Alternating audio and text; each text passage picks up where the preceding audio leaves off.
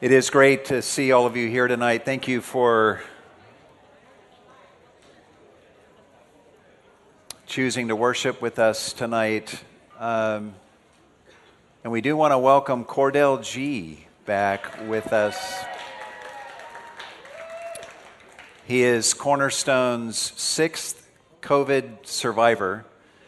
And he was just telling me a few minutes ago that he's feeling 100% uh, but is still waiting for his sense of smell to return. So, uh, but it's great to have you with us, Cordell, and all of you um, as well. Uh, by the way, one of the missionaries that we have supported over the years is Bob and Betty Bell.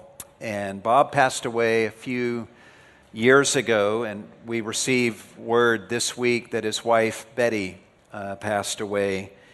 And Bob and Betty were faithful members of Cornerstone for a number of years, serving the Lord as missionaries in Haiti for a number of years. Uh, Bob also, uh, for many years, served as a West Coast representative for Cross World Missions uh, while they were here at Cornerstone and then when they moved on. And while they were here, Bob Bell served as uh, an elder on our board. Uh, so they were just a wonderful couple, touched many lives around the world uh, during their fruitful uh, lives. And uh, we wanted to let you know that Betty passed away just recently, and we rejoice that she is with the Lord in, in heaven. But we would ask that you be praying for family as they celebrate her life and mourn their loss of her. Also, uh, we had some air quality concerns uh, for tonight, obviously, and we addressed some of that in the email that we sent out to you this afternoon. This is a crazy year. It's amazing the things that we're needing to deal with and communicate about that I just don't think a year ago I would have uh, ever imagine. Uh, it turns out from, as we saw the air quality situation this week developing and then even today, I learned today that there's uh, maybe about 20 or so air quality monitoring stations spread throughout the greater Riverside area. And I suppose they take all of those readings and then they average them out. And then that's the reading that you see on your weather app. Um, but if you want to know what the air quality is like in a particular part of Riverside, you can go onto a certain website. I gave you guys the link to that. And you can actually see that the air quality is different depending on the area that you find yourself uh, in. And I learned uh, uh, this afternoon that one of the uh, air monitoring, uh, air quality monitoring stations is actually here at Bourns. Uh, in fact, I believe you can see it when you come in. It's just above the solar panels in the back there. Uh, so I was able to go onto that and literally find out what the air quality was here in this parking lot and pass that on to you. Uh, so I mean, how many churches provide that kind of information for their people? How many churches have an air quality monitoring station on their campus? Uh, but we do. And uh, it was just another reason on a growing list of why I'm thankful that God has led us here uh, to the Bourns uh, facility. And as I mentioned to you, it does seem like the reading that we get here in this parking lot is better than other parts of Riverside. And so we're happy that the air quality here in this parking lot is better than in other parts of the city. Well, let me uh, have you turn in your Bibles uh, this evening to Revelation uh, chapter 2 as we continue in our study of the book of Revelation, we come to Revelation 2, verses 1 through 7, and that's the passage I want us to look at uh, tonight. And the title of the message tonight is A Loving Call Back to Our First Love. a loving call back to our first love. In our passage for tonight, Jesus is going to speak to the Christians uh, in the Ephesian church, and he's going to admonish them for leaving their first love, and he's going to show them the way back to this first love that they had left. And if you, looking at your life tonight, observe that you at one time in the past loved Jesus more than you seem to love him now, then the passage that we're going to look at tonight, I think, will be a tremendous help to you. If you want to know how the church of Ephesus got started, uh, you can find that information in Acts chapter 18 and 19. Uh, the church was started partly through the ministry of Aquila and Priscilla, whom Paul had left behind on one of his missionary journeys. Uh, the Ephesian church really took off when the Apostle Paul returned to the city sometime later, and soon after his return, he encountered 12 disciples of John the Baptist. Imagine that running into them in the city of Ephesus. Paul after a conversation with them, prayed over them. They received the Holy Spirit and began speaking in tongues in what was sort of a mini Pentecost that is happening now here in the city of Ephesus. Paul then began preaching in the synagogues, or the synagogue every day for about three months, and then he began preaching the gospel and reasoning about the kingdom of God in the school of Tyrannus for two whole years, and people were coming and hearing the gospel being preached, um, and then going around and telling people what they had heard to such a degree that two years went by, and Luke, the historian, tells us that all of Asia, everyone in Asia, had heard the gospel during that period of time. On top of that, we're told in Acts chapter 19, verses 11 and 12, these words listen to this. God was performing extraordinary miracles by the hands of Paul, so that handkerchiefs or aprons were even carried from his body to the sick, and the diseases left them, and the evil spirits were going out. Many people in Ephesus were coming to faith in Jesus. These miracles are being done. In fact, in Acts chapter 19, verse 18, we're told, and I quote, that many of those who had believed kept coming, confessing and disclosing their practices or their deeds. People were believing in Jesus, and you knew who was believing in Jesus in this pagan city because believers in Jesus were confessing their sins and even disclosing and making known, publicly admitting the evil deeds that they had been involved in. Imagine that. And they didn't just confess their sins and linger in them, they got radical in their renunciation of their former sins. We're told in Acts 19, verse 19 and 20, these words Listen, many of those who practiced magic brought their books together and began burning them in the sight of everyone, and they counted up the price of them and found it 50,000 pieces of silver. So the word of the Lord was growing mightily and prevailing.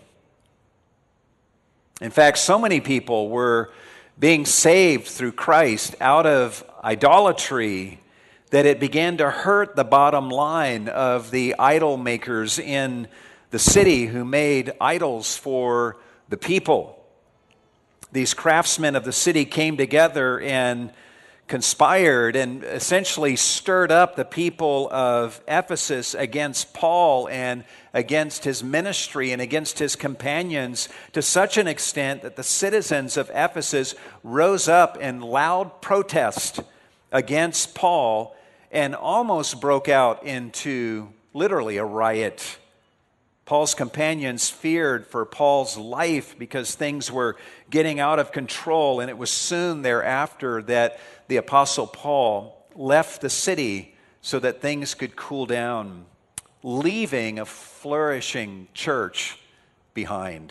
You can read all about this in Acts chapter 19. But that's an amazing church planting story, isn't it? Imagine those things happening.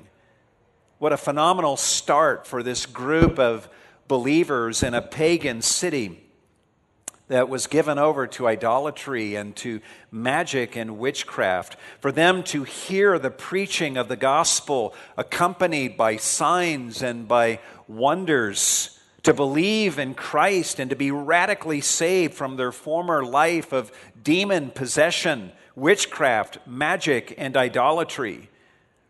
These new believers have transparently, publicly repented of their sins and renounced their sins in the most public of ways, and they've experienced the grace of Jesus Christ in such a way that must have left them loving Jesus with a love that was hotter than fire, a love that must have spilled over into how they went about loving one another and all people as well.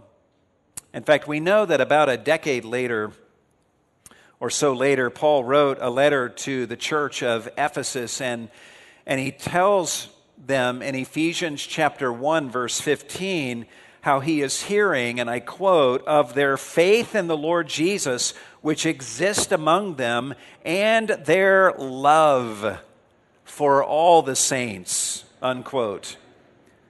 The Ephesian church was a church that had become famous for its faith and its love, so much so that Paul could end his letter to them in Ephesians 6:24 by saying grace be with all those who love our Lord Jesus Christ with a love incorruptible.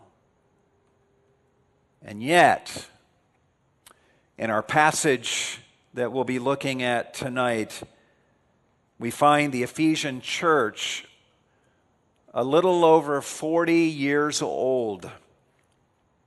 And we will observe that they had left their first love. We saw last week how the Apostle John was on the island of Patmos on the Lord's Day and he was treated to a vision of Jesus Christ in heavenly glory in the midst of seven lampstands and holding seven stars in his right hand. In Revelation chapter 1, verse 20, we saw how Jesus explains to John that the seven stars that are in his right hand are the angels of the seven churches, and the lampstands are the seven churches. And one of those churches is the Ephesian church. And when speaking to John, Jesus says to him, in verse 11, write of chapter 1, write in a book what you see and send it to the seven churches. And the first of these seven churches is the Ephesian church. Coming into Revelation 2, Jesus says in verse 1 to the angel of the church of Ephesus, write. We saw last week how the angels of these churches are, in all likelihood, the lead pastors of these churches who are God's primary messengers to these local churches. So when Jesus says to the angel of the church of Ephesus, write, he's wanting John to write down his words to the key teaching pastor of the Ephesian church. So the letter that we find in verses 1 through 7 will be to the pastor of the Ephesian church and to the church itself as a whole.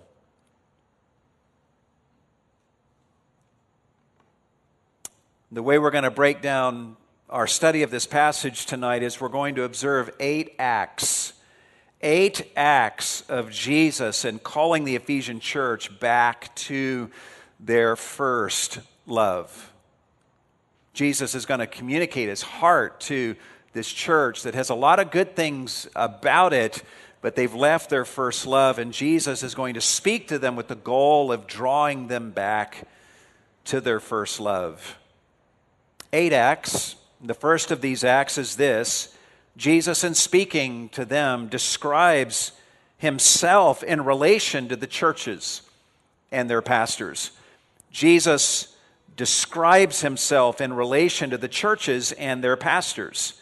You'll notice that all the seven letters to the churches in Revelation 2 and 3 begin with a look at Jesus, with Jesus describing things about himself that he wants the members of that church to know about him. And here in verse 1, Jesus says these words To the angel of the church in Ephesus, write, the one who holds the seven stars in his right hand, the one who walks among the seven golden lampstand, lampstands, says this.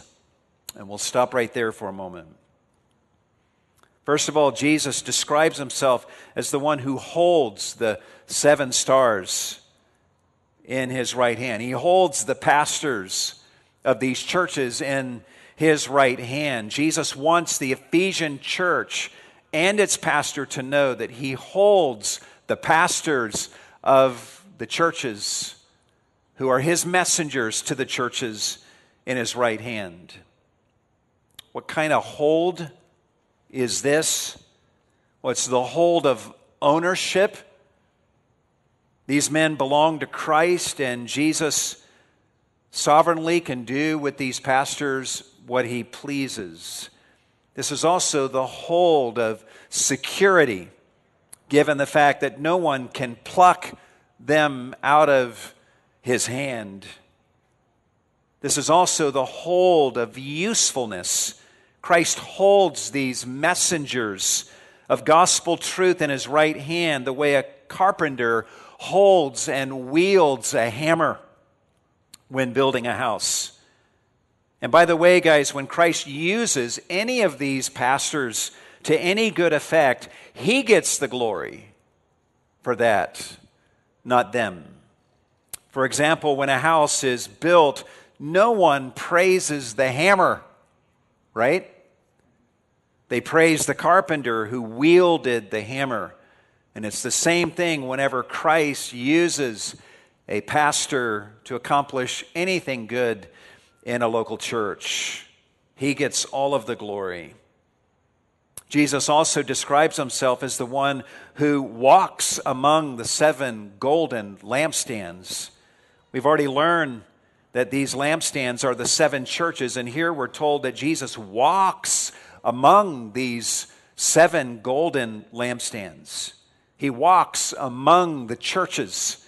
He cares for them and he tends to them the way a gardener would tend to his garden. He inspects them. He notices everything about them. He sees when a soul in the church is wounded or neglected. He sees the slight changes in a church from day to day as the church is either progressing in the right direction or digressing in the wrong direction. He notices when a church's light grows brighter or grows dimmer. He sees those good deeds that some of you do that no one else sees. He also sees the sins that we commit in secret when no one else sees. He hears the prayers that are prayed that no one else may hear, and he notices when prayers are not being prayed. He sees the good things that get done, and he also sees the good things that fail to get done because we're too preoccupied with lesser things. Jesus has much to say to the Ephesian church, but before he begins, he gets them to fix their gaze upon him as he presents himself as the one who holds these pastors in his right hand and who walks among the seven golden lampstands, walking among the churches. And then he tells them that he's got something to say. Imagine Jesus walking among us and then coming up here saying, I've got something to say. Would you listen? We should listen. And I know the Ephesians were ready to hear what this one who walks among the churches says. This leads us to the second act of Jesus as he seeks to turn the Ephesian church back to their first love. Number two, he affirms the good that he sees in them as a church. He affirms the good that he sees in them as a church. Observe what he says starting in verse 2. He says, I know your deeds. In other words, I know your good deeds. He goes on and says, I know your deeds and your toil. And the word toil speaks of labor to the point of weariness. So Jesus is telling them that he sees their good labor, he sees their weariness, he sees the good deeds that they have done for others, and even the exhaustion that sometimes goes along with their service in doing those good deeds. And Jesus sees that and appreciates it all, and he says so here. He also says, I know your perseverance. In other words, I see how you have stuck to the task and have not given up on doing my work. Even though you have been tired and exhausted and provoked and discouraged along the way. I see that you have persevered in the truth when other people have not. And I see that you have persevered in faith when others have not. Jesus also says in verse 2 I know that you cannot tolerate evil men. The church of Ephesus was an enduring church, but they could not endure evil men in their midst. Jesus is saying to them, You are an intolerant church in the best of ways. You don't tolerate evil men in your midst, nor do you give them a platform for ministry simply because they say that they are Christians. Jesus continues in verse 2 and says, And you put to the test those who call themselves apostles and they are not, and you found them to be false. The Ephesian church was a discerning church. They didn't just follow the teaching of anyone who claimed to be an apostle of Christ. They would put such teachers to the test to see if their teaching lined up with the teaching of Jesus and his true apostles. And if the teaching of these individuals did not line up with the teaching of Christ, then the Ephesian Christians labeled them as false apostles and warned everyone about them. If you were a false apostle in Asia Minor at this time, you did not want to go anywhere near the Ephesian church because they would find you out and they would expose you. Other people might be fooled by such false apostles, but not the Ephesian church. In verse 3, Jesus continues his commendation of the Ephesian Christians and says, And you have perseverance and have endured for my name's sake and have not grown weary. There's so much to love here. These Ephesians have not just persevered and endured through persecution and through discouragement, they have, look at the text, persevered and endured for Jesus' name's sake. This means that they love Jesus and they want to exalt his reputation. They've endured hardships for him. Though they have grown weary on some levels, they have not grown weary to the point of giving up and ceasing to do what they know to be right, and they have endured in doing what is right in this way for Jesus' name's sake. These are wonderful things about the Ephesian church. And I love the fact that Jesus takes the time to talk to them about these good things that he sees in them. Jesus has something against this church, and he's going to get to that in a moment. But what he has against them does not blind him to the good that he sees in them. If you are a Christian, Jesus may have some things against you. Things that are in your life right now that He's going to want to confront you about. But He doesn't let those bad things blind Him to the good that He has wrought in you and that He sees in you. That's the kind of Savior we have. At the same time, though, Jesus doesn't let the good that He sees in you blind Him to the bad and just make Him say, well, we'll just let that go. After all, they're strong in these other areas. Now, Jesus will see the good in you that he has wrought in you. He's also going to see the bad, and he's going to confront you about the bad that he sees because he who began a good work in you is not going to quit until that work is done in the day of Christ Jesus. Jesus is relentlessly committed to your spiritual growth every single day. And if he sees any regression in you, he will take that very seriously. And that's what he does beginning in verse 4 of Revelation 2. And this leads us to the third act of Jesus as he seeks to call the Ephesian church back to their first love. Number three, he faults them for leaving their first love. He faults them for leaving their first love. In verse 4, he says, But I have this against you, that you have left or abandoned your first love. Notice that Jesus is not telling them that they have abandoned love. He's telling them that they have abandoned their first love meaning a love that they once possessed at the first, at the outset of their walk with Christ in their earliest days as Christians and as a church.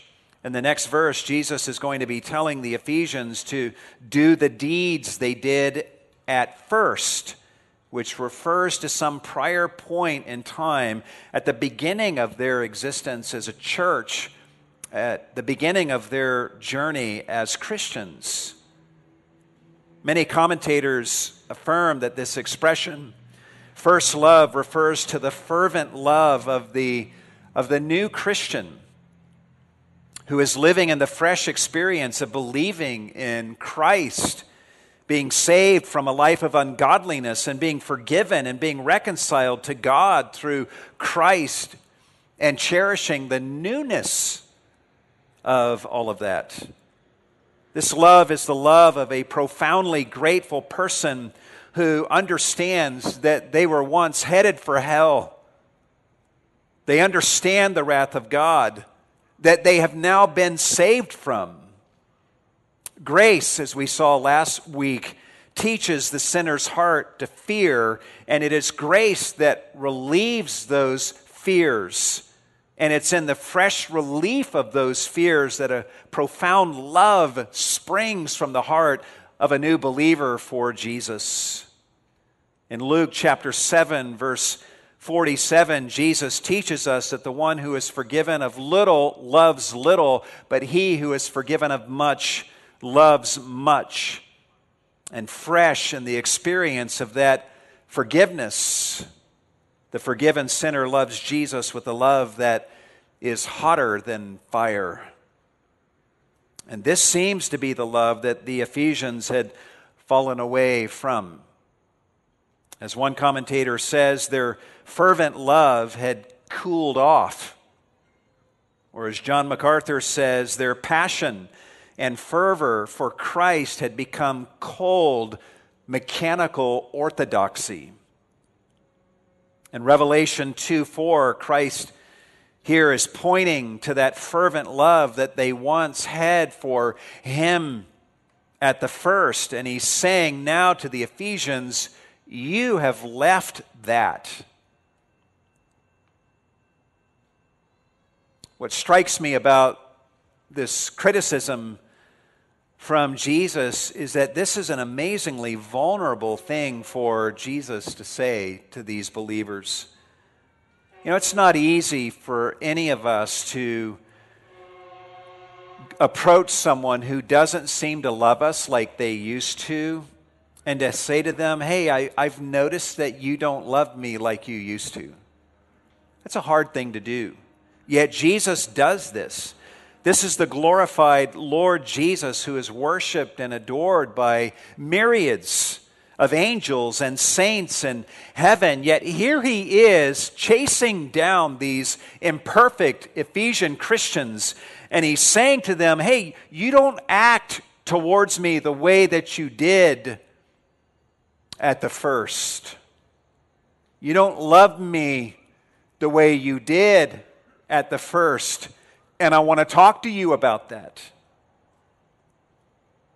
It's a striking thing to me to observe that the fervency of my love for Christ even matters to him. But this verse shows us that Jesus doesn't just want our service.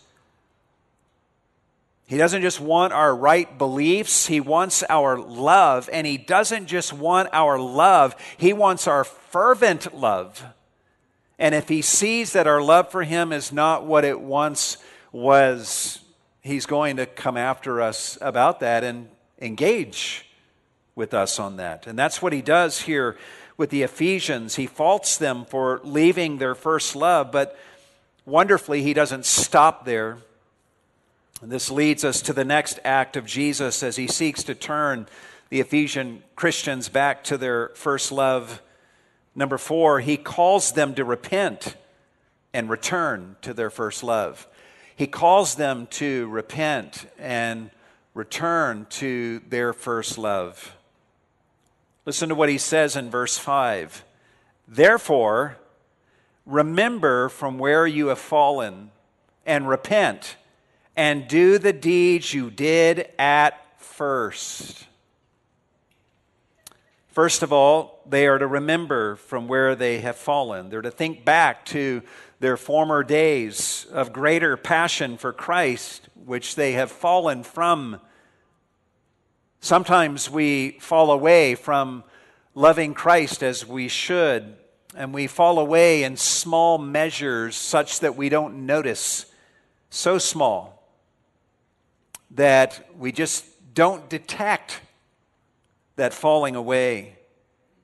And then we slowly forget the way it once was. And then maybe we pick up a journal entry that we had written many years prior, and suddenly we get a vivid glimpse of where we once were with the Lord and how far we have fallen. Or maybe we're talking with a brand new believer and we see their zeal and their passion for the Lord, and we're like, that's right, I used to be that way. What happened to me? Jesus is trying to provoke that kind of remembrance in the Ephesians right now. He wants them to remember. And I would say to you tonight if you have left your first love, Take some time to remember the days when you did have that first love. Remember what it was about those days that made you love Jesus so much. What was it about your life then that is different about your life and your walk now? Think about that. Study that. Take time to remember the place of greater love that you have fallen from if indeed you have left your first love. After telling the Ephesian Christians to remember in verse 5, Jesus then tells them to repent. This means to change their mind and acknowledge their error, their sin. It means for them to say, I have been wrong to leave my first love. It is a sin that I have ended up here in the place where I am right now. And rather than continuing down this road of having abandoned my first love, I aim to go back to loving Jesus the way that I once did at the first. So it means to repent of having left your first love. I would also say it means to repent of any sins in your life that have caused your love for Jesus to cool. And to repent of any other loves that you have allowed to gain a higher place in your heart than Jesus. This command from Jesus also means to repent of your lack of repentance. Oftentimes, it is true that the reason our love for Christ begins to cool is because we have fallen out of the habit as Christians of repenting, of confessing our sins to God, confessing our sins to others, and repenting of those sins, and then experiencing His forgiveness and His grace in a way that causes our hearts to melt into a love for Him that is hotter than fire. And so, our great need often is to get back into the practice of daily repenting of our sins. Jesus then says to them, not just remember and repent, but then he says, and do the deeds you did at first. Notice he doesn't say, feel the feelings you felt at first. That's not the command. But do the deeds you did at first. If you have stopped loving Jesus as you should, it's not because you have helplessly simply fallen out of love with Jesus. It's because you've stopped doing certain things that you used to do. And Jesus is calling the Ephesians back to those things that they once did in an earlier time. Whatever these behaviors were, they were deeds that gave expression to their great love for Jesus, and they were deeds that served to nurture within them that first love and to keep it as hot as fire. So we're kind of left asking a question, and that is what were these deeds that the Ephesian Christians did at first? Well, fortunately, we don't really have to guess. From Ephesians 1:13, you can write this reference down. We learn that in their earliest days, the beginning of their Christian life, they listened to the gospel message and they believed it for themselves. From Acts 19, as we've already seen, we see that upon believing in Christ, they were confessing their sins. They were disclosing their sinful deeds. They cared not about their reputation, they only cared about the reputation of Jesus. And they renounced their sins, even taking the radical step of burning the stuff that formerly enslaved them. And upon believing in Jesus and receiving the forgiveness of their sins, they were grateful to him and they loved him and we learn in Ephesians 1:15 that their love for him spilled over into their love for all the saints. So you can actually go through Acts 19 and Ephesians 1 and make a list of the deeds that they did at the first that no doubt nurtured in them a love for Christ. So, in calling these Ephesian Christians back to these deeds they did at first, Jesus is calling them back to a lifestyle of listening to the gospel, believing that the gospel is true for them, confessing their sins, being transparent before God and man about their sins, even allowing their sinful deeds to be exposed, and renouncing their sins and being willing to radically amputate those sins from their life along with the practice of cherishing God's grace through Christ and loving Christ much because they realize that they have been forgiven of much. At the end of the message tonight, we're going to come back to these three instructions remember, repent, and repeat, if you want three R's. But for now, I hope you guys see that there's a deep and profound encouragement in Jesus' words here that I find so remarkable and touching. You know, if a person leaves their first love, it's easy for them to believe that, man, I must have never really loved Jesus in the first place. That's the lie the devil whispers in your ear, right? Look at you you've left that love you used to have. That means that love was never genuine in the first place. But Jesus' words in this passage, guys, shows us that this is not true. When Jesus says, Remember from where you have fallen, part of what he's saying is, guys, I remember where you used to be. Your former love for me was legit, and I remember it. You may not, I remember it. And Jesus is saying, Please join me in remembering the place where you once were with me. He then says, Repent and do the deeds you did at first. He's saying, I remember the things you used to do. I loved it when you did those things. Those things were wonderful and legitimate. And I'm beckoning you to start doing those things that you used to do when you truly loved me more. So don't let the devil lie to you. If some of you, even sitting here tonight, are in a place where you've backslidden away from the Lord, backsliding is something that happens in the lives of true believers. And you look back on a better day when you really loved Jesus I want you to know tonight that Jesus remembers that earlier day and he remembers that love that you had for him and he remembers what you used to do. And he says to you, I want you to remember those things with me and I want you to start doing those things again. Repent and do those things that you did in that earlier time. Now, we have to say, though, that this is not some casual call from Jesus.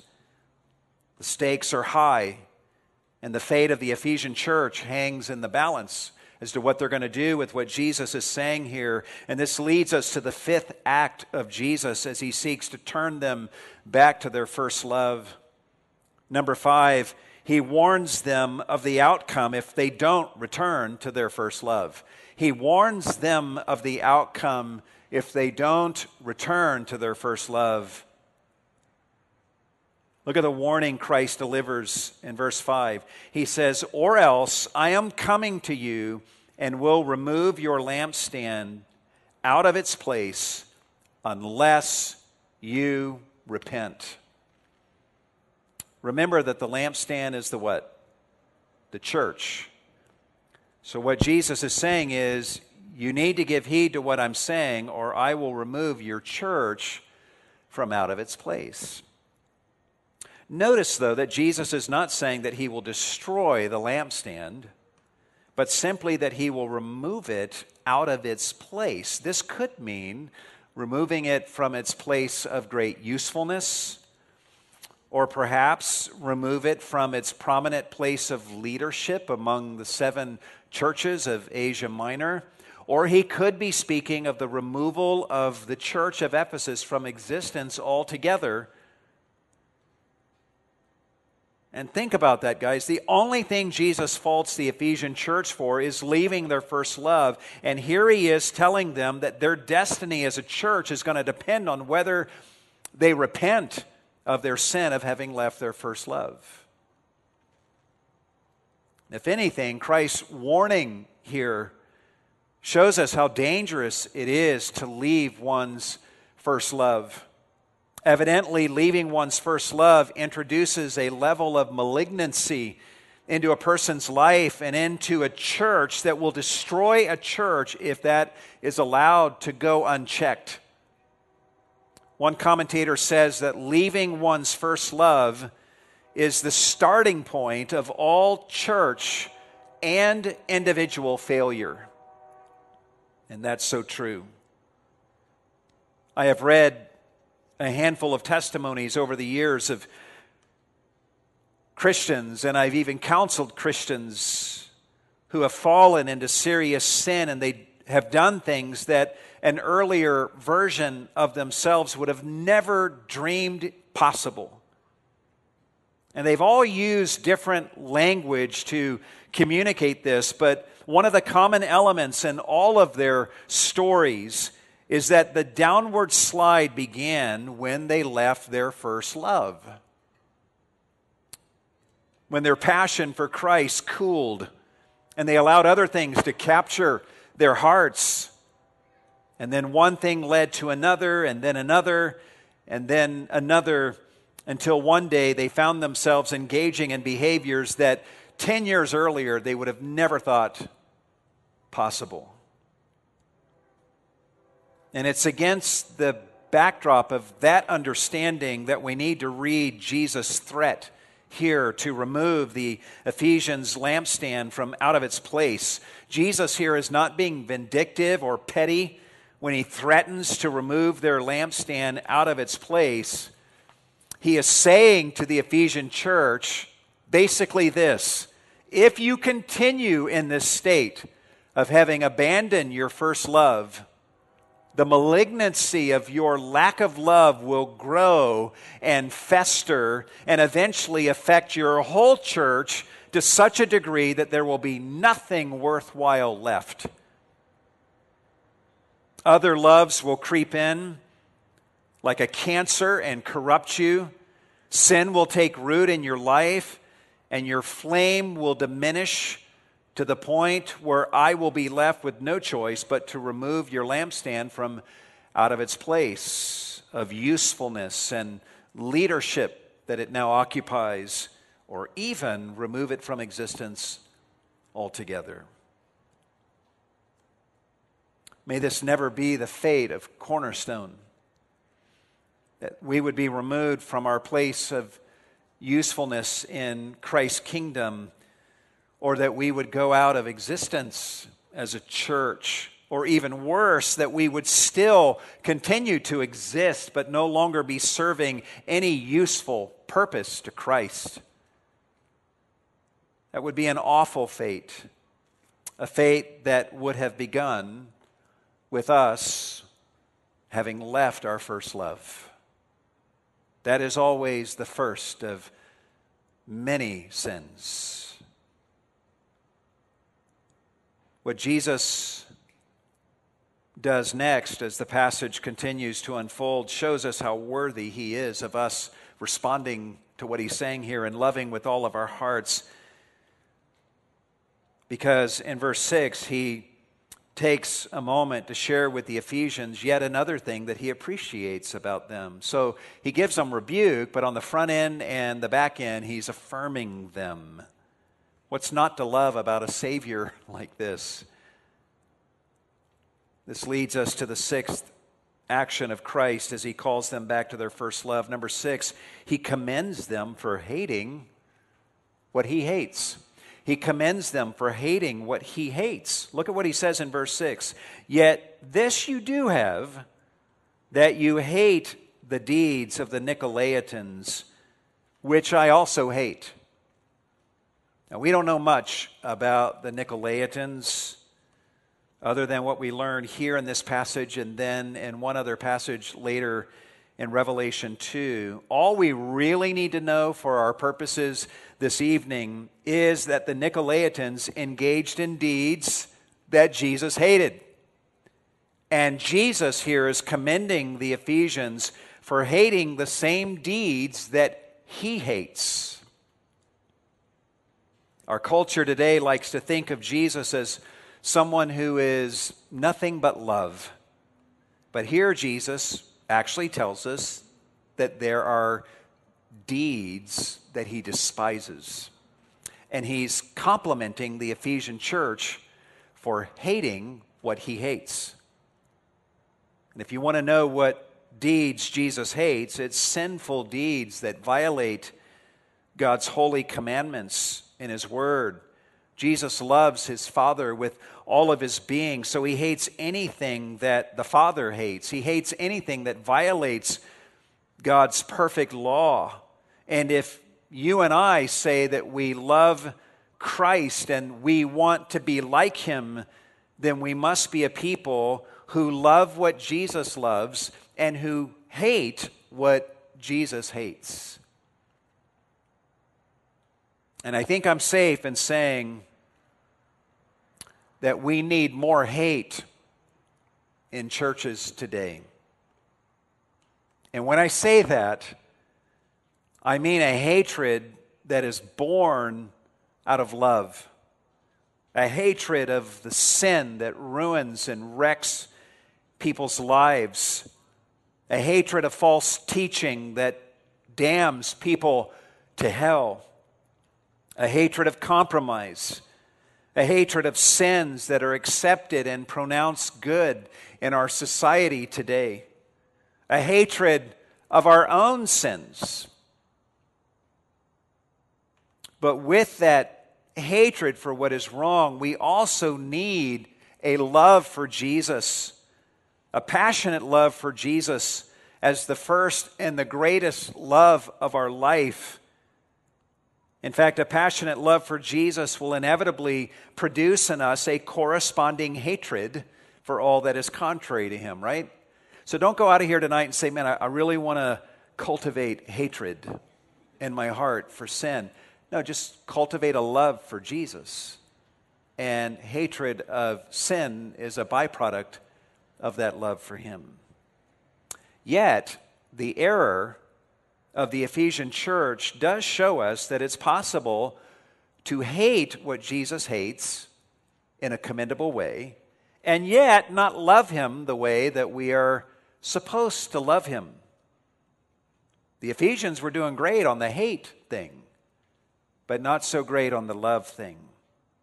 And when we fall into this error, we become, as Christians, more known for what we hate than we are for what we love. And that's not a good thing. Nonetheless, Jesus commends them for hating what he hates. Jesus has said a lot of important things to the Ephesian church so far in this passage, and he wants every word that he has spoken to be heard by everyone, including us. This brings us to the seventh act of Jesus in his effort to turn the Ephesian church back to their first love. Number seven, he urges everyone to hear what he is saying to them. He urges everyone to hear what he is saying to them. In verse 7, Jesus says, He who has an ear, let him hear what the Spirit says to the churches. It's interesting in the gospel in the gospel accounts Jesus often says he who has ears plural to hear let him hear. But here he says he who has an ear singular let him hear. As one commentator says, this means that if you have even one ear, listen to what Jesus is saying and what the Spirit of God is saying through the words that Jesus is speaking in Revelation 2 and 3. As for Jesus' exact wording, you want to be careful not to skim over this. He says, He who has an ear, let him hear what the Spirit says to the churches, plural. Not just what he said right now to the Ephesian church, but what he's going to say to all seven churches. This is a call for the Ephesian readers to listen to everything that Jesus has just said to them, but it's also a call for the Ephesians to stick around and listen to what Jesus is going to say to the other six churches throughout the rest of chapter 2 and 3. This is also a call for the members of the other six churches to be listening in on what Jesus has just been saying to the Ephesian church. Keep in mind that the seven letters to the seven churches are not private letters. Some of the later churches would wish they were private.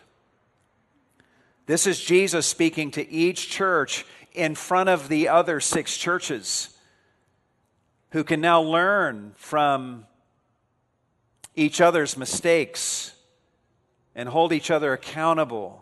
Jesus wants the other six churches of Asia Minor to hear what he has just said to the Ephesian church in these verses so that they might avoid leaving their first love, or if they have left their first love, that they would know how to get back to it. Jesus also wants them to hear what he's saying to the Ephesian church so that they can join Jesus in affirming the good things that he has said about the Ephesian church, and also so that they can be praying for and encouraging and following up with the Ephesian church on how they're doing and getting back to their first love and doing what Jesus has commanded them to do here. In fact, imagine Jesus delivering a very particular message to Cornerstone. He walks among us for some time, and then he says, I got something to say to all of you. And we all gather together, and Jesus says, No, no, I don't want just you here. I want you to invite six other churches for them to hear what I'm going to say to you. That's what it's like for the Ephesian church here. And now they got six other churches who can hold them accountable and help them and encourage them on the path that Jesus has laid out for them. And in saying what he says here, Jesus clearly also wants us to listen to what he says to the Ephesian church because he says, here, here's the only qualification for you to be someone who should listen to what Jesus is saying. He who has an ear to hear, let him hear. So, how many of you here tonight, every head bowed, every eye closed, how many of you, raise your hand, have at least one ear? Raise your hand. Okay.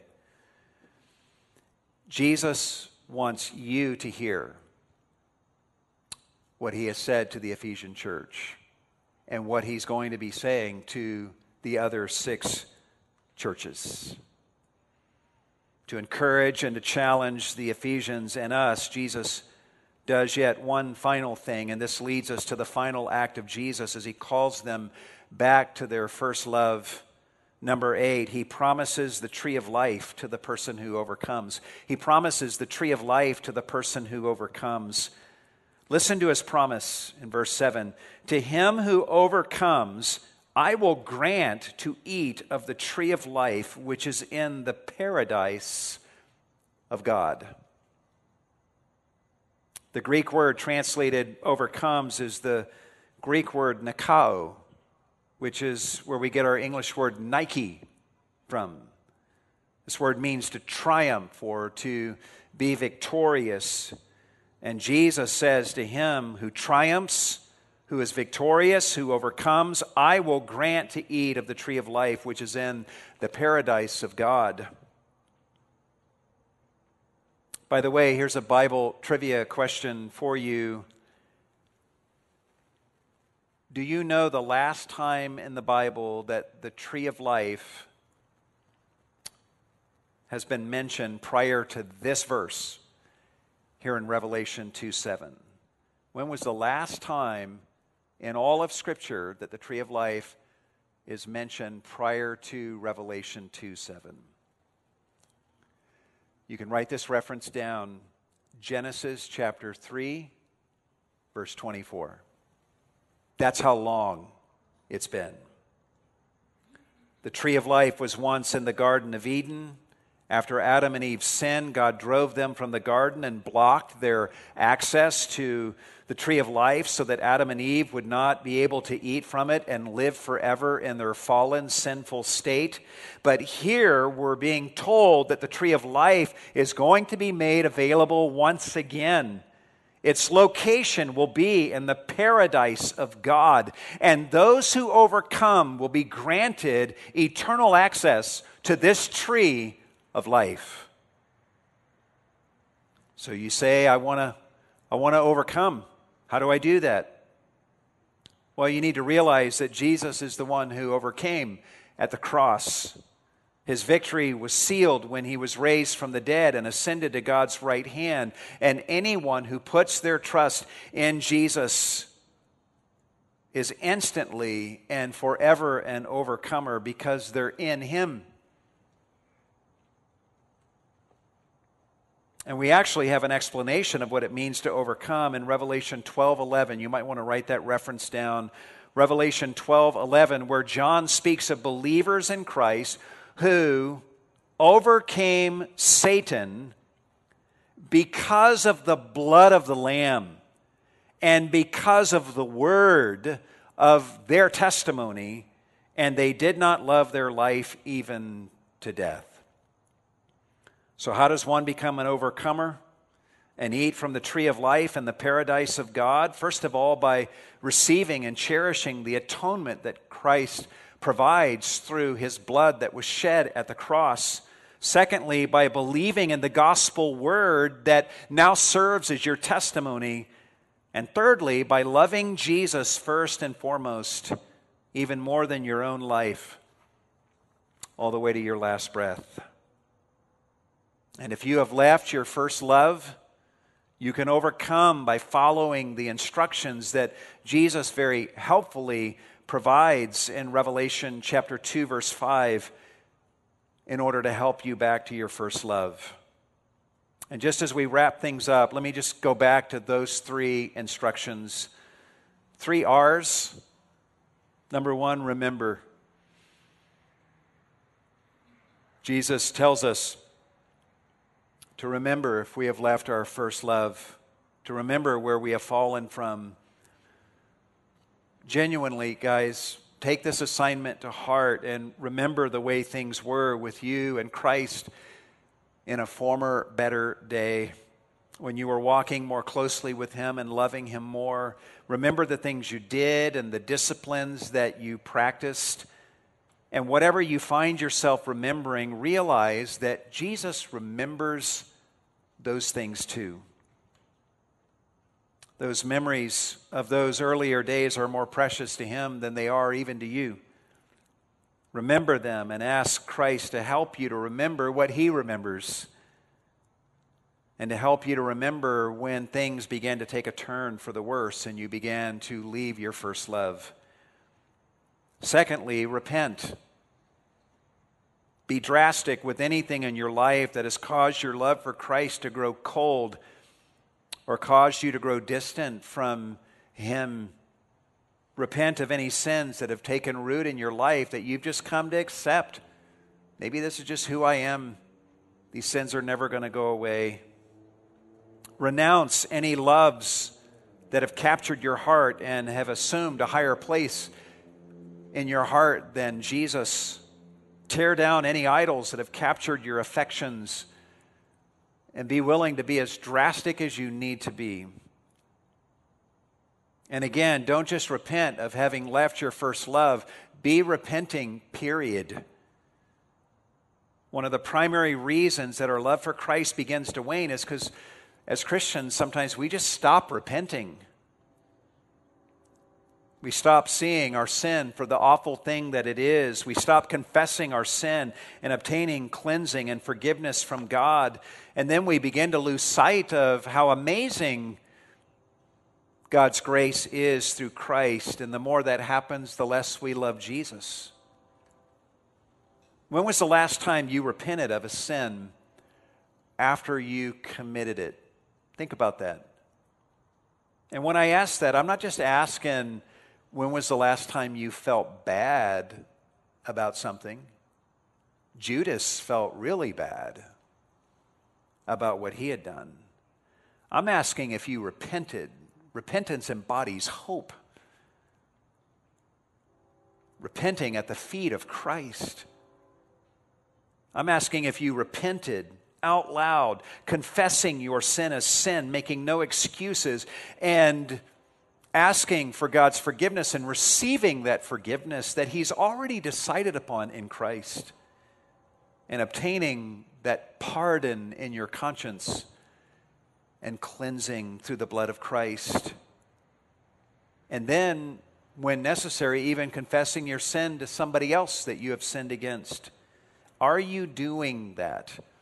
Martin Luther, in his day, said that the Christian life is to be a life of daily repentance. So be a daily repenter. Repent out loud before God and others. Confess your sins to God and to others and relish God's grace to you through Christ. And if you do that, I know that you will increasingly realize that you have been forgiven of much, and therefore you're going to love Jesus much. And then lastly, repeat repeat. Do the things you used to do when you were closer to Christ. Get back in the Word, feast on Christ through His Word. even read the book of Revelation. Part of John's purpose in this book is to present the power and the glory and the faithfulness of Jesus Christ in such a way that would leave us with a fresh sense of awe and love for Him. When we see Jesus, as we saw last week, in glory appearing before the Apostle John, and when we read on in Revelation and see the wrath of the Lamb that will be visited upon the earth, we will want to fall down before him as a dead person, like John did in Revelation 1. But then we feel Jesus move towards us and reach out his right hand and touch us and say, You no longer have any cause to be afraid of me because you have believed in me.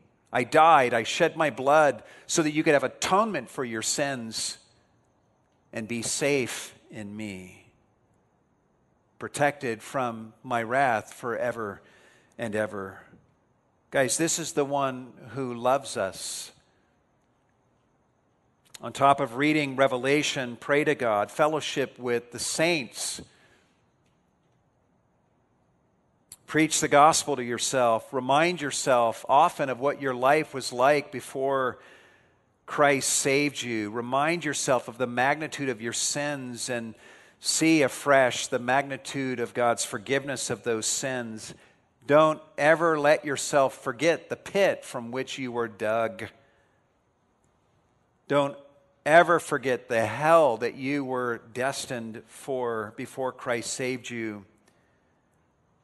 And don't even forget that your sins as a Christian are actually greater than your sins as a non believer because now we're sinning against the truth. But Christ's grace is even greater than the sins that we commit as Christians. And so we can repent to Him boldly and with courage, knowing that there is grace through Him as we come to Him in repentance each day. Guys, if we do these things, I'm confident we'll find ourselves being carried by Jesus back to the place of our first love. And if you're here tonight and you have never believed in Jesus, I just call upon you to trust in Him tonight, see His beauty, His power, His grace, and believe in Him. Call upon His name and receive salvation through Him. Let Him bring you into relationship with His Father and bring you into relationship with Himself. He loved you enough to die for you and he will love you enough to come chasing after you when he notices that even as a believer, you've left your first love. And he will always love you and I enough to lead us back to himself, no matter how far we stray.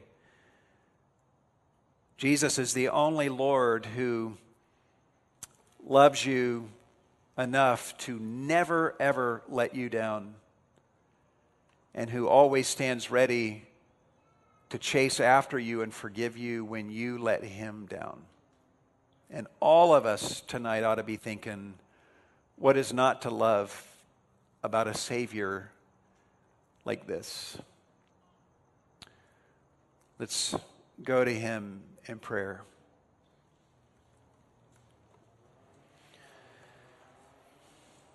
Lord God, we thank you for your amazing grace that you have shown us in Christ. You are so good to save us.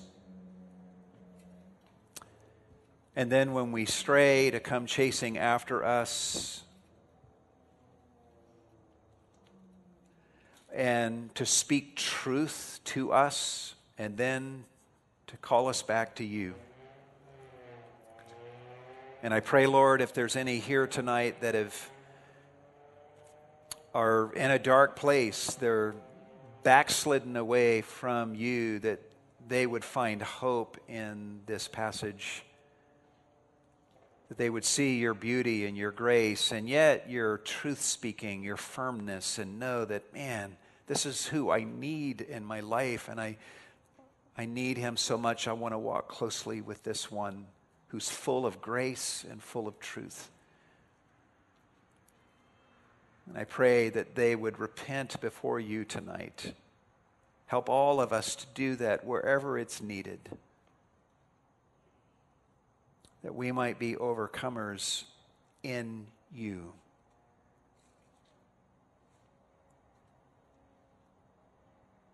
And I ask all of these things, Lord, in the name of Jesus. And all God's people said, Amen.